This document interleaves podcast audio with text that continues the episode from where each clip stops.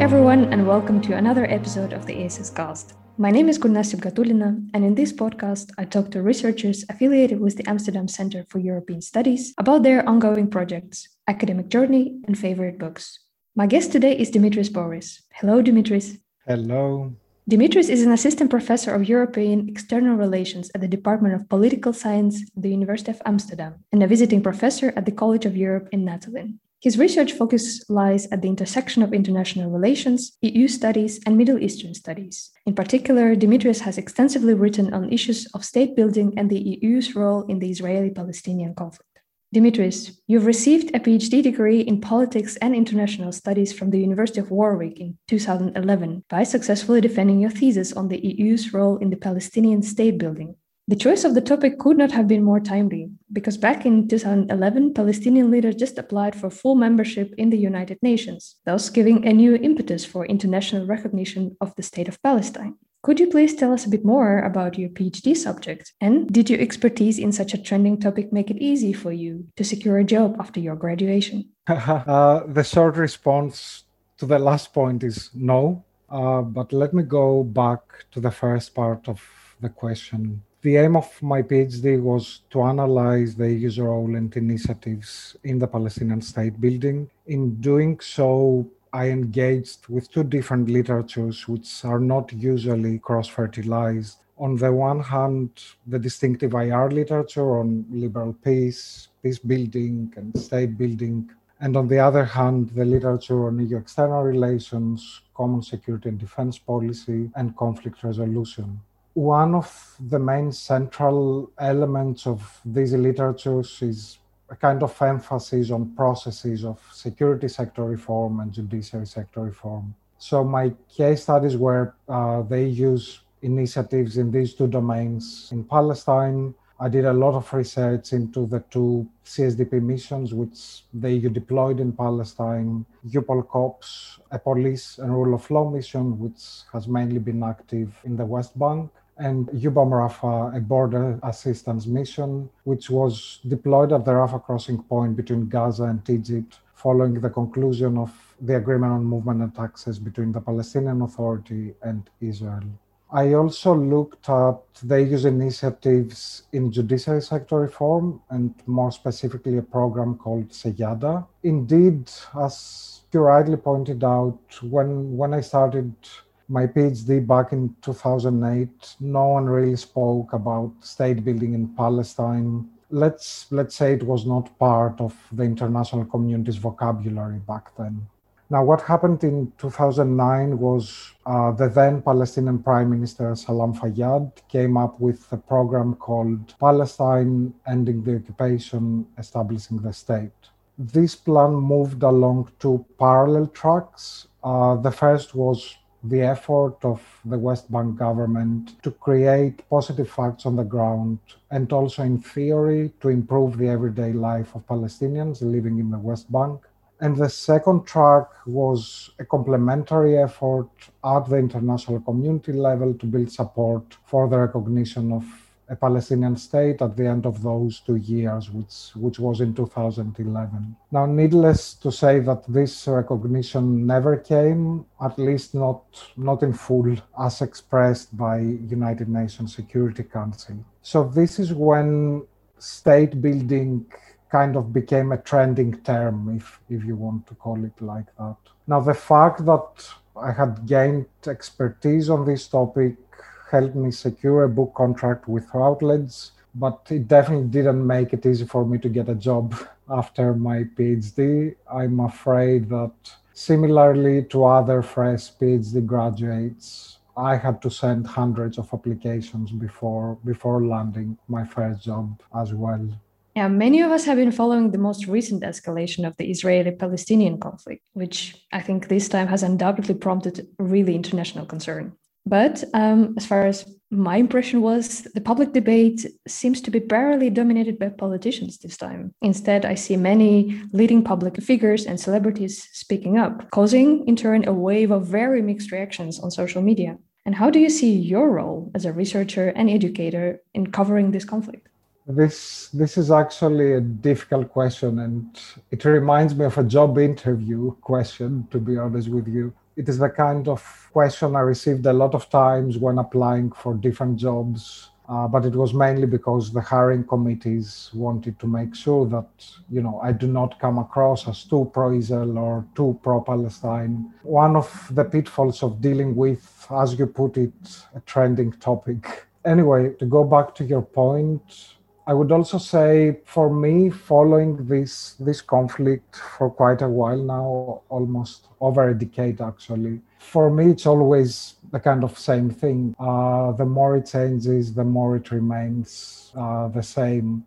I would say that one of the main differences in this most recent escalation uh, in addition to you know leading public figures and celebrities you mentioned one of the main differences has been the amplification of Palestinian voices. Uh, you nowadays have a younger generation of Palestinians who have been really active on social media, exposing the realities of the occupation and providing their own analysis of the events unfolding. This is what has been missing the previous times when, when there was an escalation. Social media has really helped expose all these realities of settler colonialism and everyday occupation. No one can anymore pretend that they do not know what is happening on the ground. No one can anymore turn a blind eye. This kind of brings me to the second part of your question how I see my role as a researcher and as an educator in discussing this conflict. It is always it's always difficult to discuss this topic because it is one which a lot of people, colleagues, students do not want to touch, or they have already very strong opinions without necessarily having strong knowledge. It is a topic which always has to do with a broader discussion on the series of research challenges faced when in the field, including issues of security for both researchers and those with whom one has relations within the field within the context of these kind of concerns for personal security and safety, all these temporal spatial distinctions between here and there fall away. And what is called the field, in essence, becomes a place of existential permanence, of being in solidarity with what someone would call our research subjects. This brings me to one of the famous sayings of Desmond Tutu, and I quote here if you are neutral in situations of injustice, you have chosen the side of the oppressor. And I guess this is where I come in as a researcher and as an educator, trying to take a stance not by way of indoctrination, but by providing facts, real facts, not alternative ones. Going back to my ancestors, Socrates very famously said, I cannot teach anybody anything, I can only make them think. So, as an educator, I try to engage my students in questions and answers in order to stimulate discussion. I try to inspire them rather than teach them, and I try to encourage them to question conventional wisdom. I share my personal experiences from the field with them, and I let them formulate their own opinions and arguments. As a researcher and intellectual, I'm trying to contribute to current debates, expose different power asymmetries, criticize prevalent positions, and also adopt a principled position and speak out. Yeah, so you were saying indeed that there are different ways to talk about this conflict, and one is indeed to indoctrinate or teach, and the other one is to provide facts. But even the way you provide facts can be very different. And I would like to go a little bit more into the research versus activism dilemma that many of us have to face. Can and should a researcher, in your opinion, be an activist? And under the term activist here, I mean a person who supports strong action, for instance, public protests, to bring about political and social change. Oof, this is this is a really difficult question, and I mean, I guess it also depends on how someone defines being a researcher or how you define being an activist. What does it mean to you or to anyone to be an activist? My starting point here is Edward Said Said famously wrote, don't remember the quote, it's, it's a quite long quote, but he talked about those habits of mind in the intellectual, which, you know, induce avoidance characteristic of turning away from a difficult and principled position, which you know that it is the right one, but which you decide not to take because you do not want to appear too political or because you don't want to seem too controversial.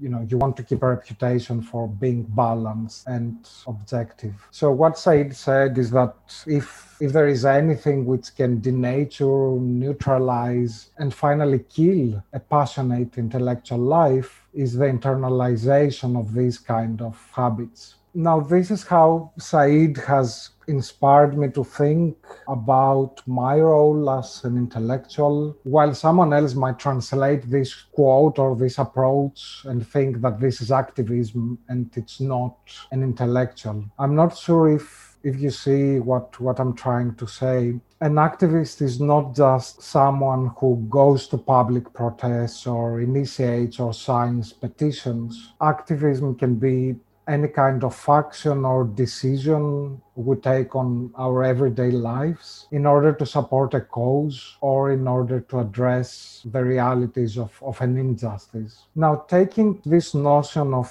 activism into modern academia is, is a different topic. Here, the neoliberal university undermines solidarity, which is a basic ethical principle of academic integrity, uh, and the way that the neoliberal university undermines these solidarities through the constructions of the atomized expert in, in inverted commas.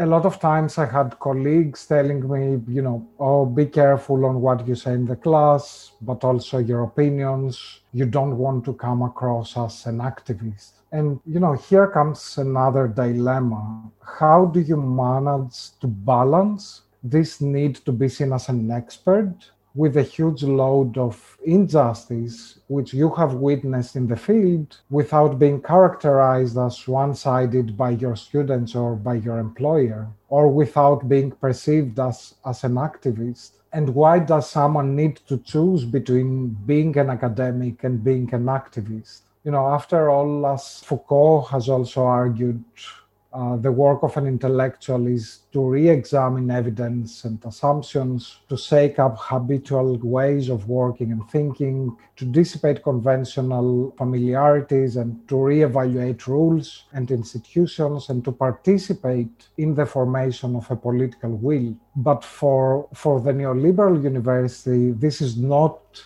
intellectualism, it is activism. The neoliberal frame of of our academy often downplays and even delegitimizes the importance of activism in our own work although you know truth to be said they are happy when we do dissemination or valorization and thus proving that our research is relevant at societal level but they just don't want us to overdo it. And of course all, all this also depends on the topic of, of our research. Um, my own understanding of of academia is very closely linked to Foucault's views and it has to do with an ethical commitment to change the very subject we study, especially when we speak truth to the power. Unfortunately, this, this understanding of academia is not shared by the university management systems or by some colleagues whose research is deemed as you know, less political or more technical. I've heard several times from colleagues talking about other colleagues using this kind of argument, or he or she is more of an activist than an academic.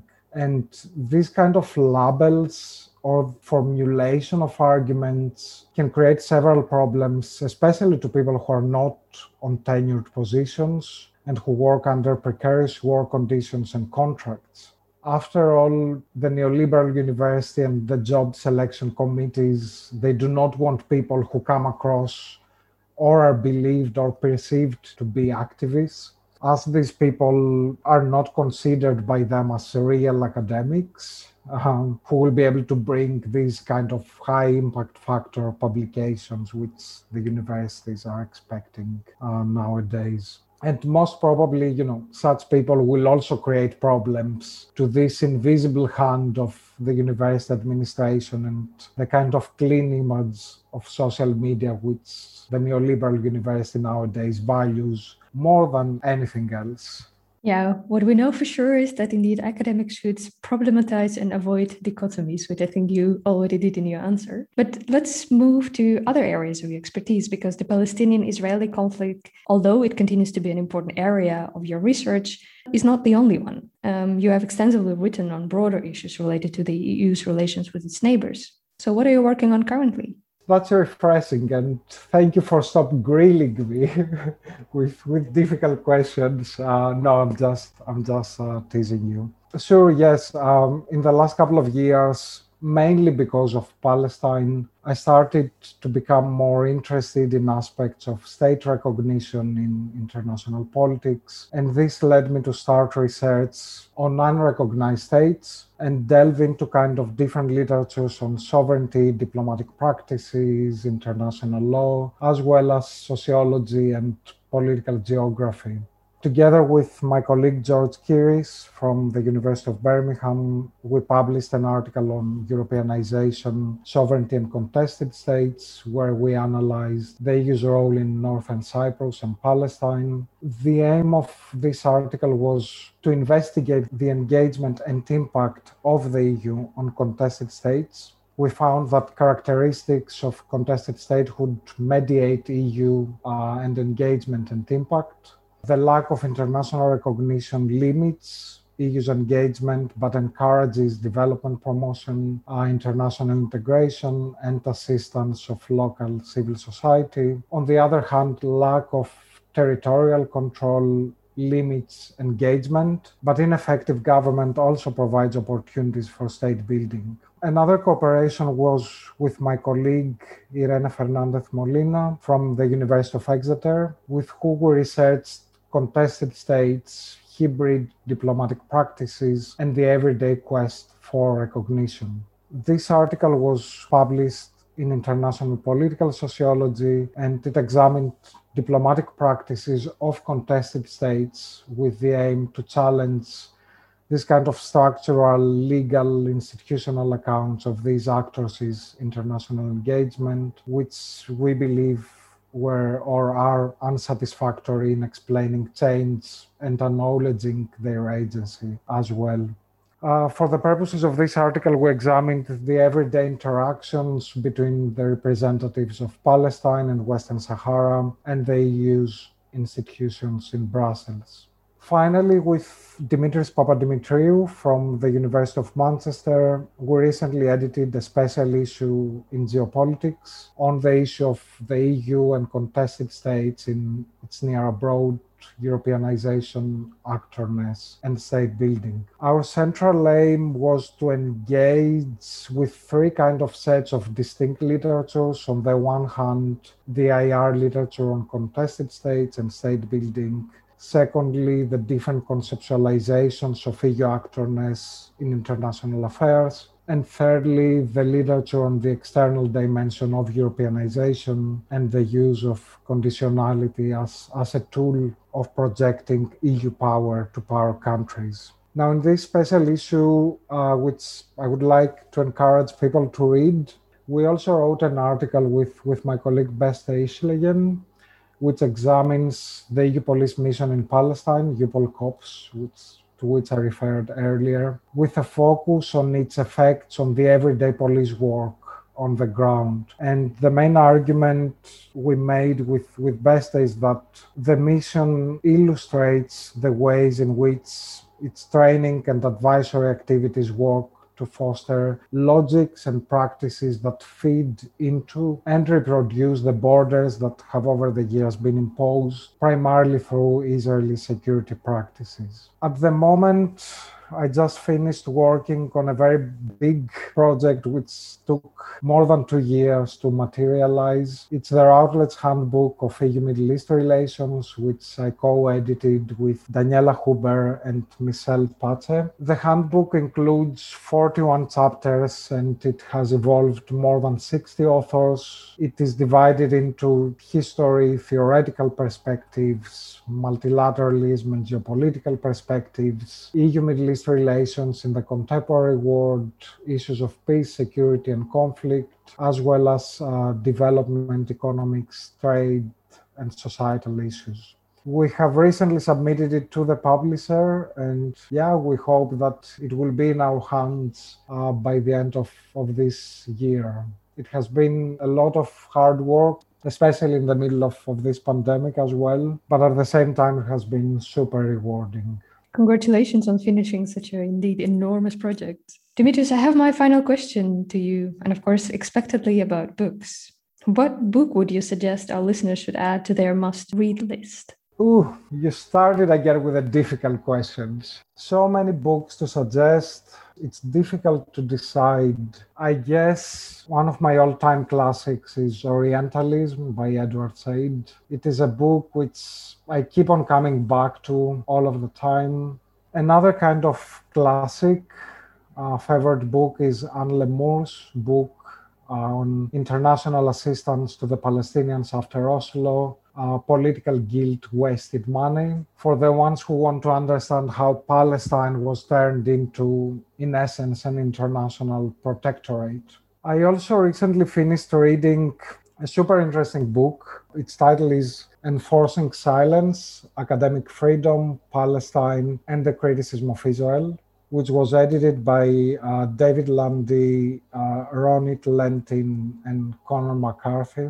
I would really encourage people to read this book and not only students or academics, but also policymakers and even our university administrators. Uh, by reading it, they will start understanding that academic freedom is under siege and all the procedures all of us dealing with Israel and Palestine face on, on an everyday basis. I won't I won't say more. I'll I'll just leave it here.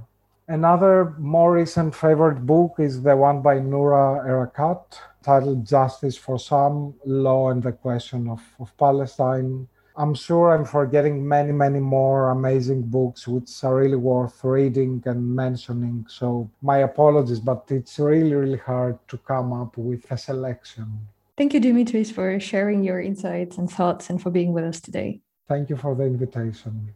Thanks a lot for listening to the ACES cast. I hope you enjoyed our conversations with scholars from the Amsterdam Center for European Studies as we covered a wide range of topics, from unspoken side of migration to contested memories about the European past to challenges that democracy, academic freedom, and the rule of law face today. And do not forget to check out the books suggested by our guests at the end of the each episode. If you're keen to stay up to date about ongoing projects at ACES or just wish to follow the important debates in the field, follow ACES Twitter account. More info about affiliated scholars, upcoming events, and news is available on the website aces.uva.nl. That's all for the season, and I hope to see you next time.